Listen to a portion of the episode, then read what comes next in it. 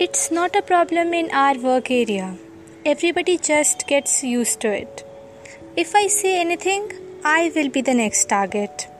We have policies, but they are not enforced.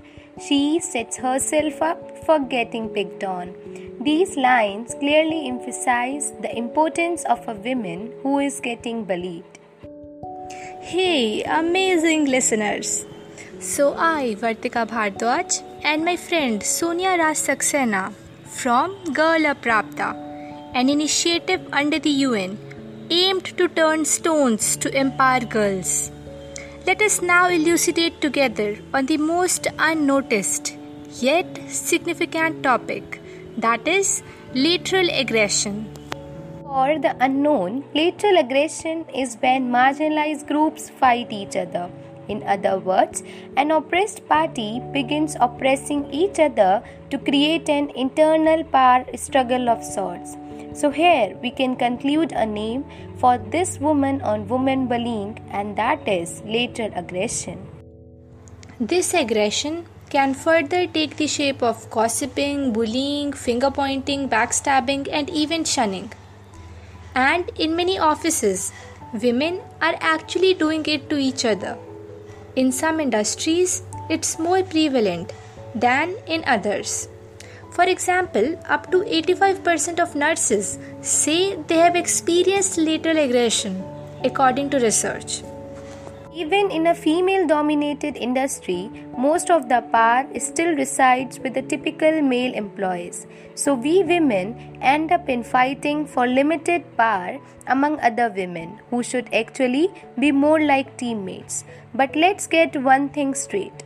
Lateral aggression is not just another way to blame women for toxic work cultures and excuse bad behavior by men, who are usually at the top. That's not what we are saying.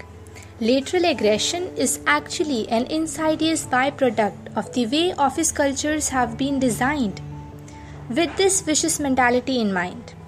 If so, few women ever rise to the top you can bet it will create a competitive environment.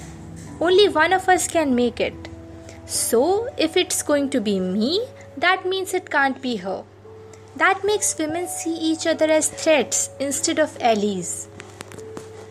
And even if we work in a more gender balanced office, more senior female workers who come up have to still face a lot of obstacles and believe that others should also pass through the same phase of life.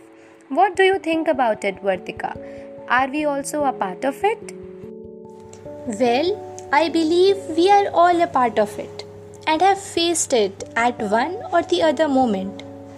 So, on recognizing that we are actively or even passively displaying lateral aggression in our lives, we must vote to make a change. Find ways, big or small, to support other women instead of feeling like only one of us can succeed. If we see another colleague engaging in lateral aggression, ask them straight and instead of keeping the lateral aggression cycle going by talking about her behind her back, approach the colleague and question directly. Take time to mentor women in our department so we began to proactively create a supportive community. If we want to go big, consider asking the boss to sponsor a team meeting on the topic and try to avoid any misunderstanding between our female colleagues as much as possible by approaching and communicating with them. And remember, the conversation doesn't have to be aggressive or either confrontational.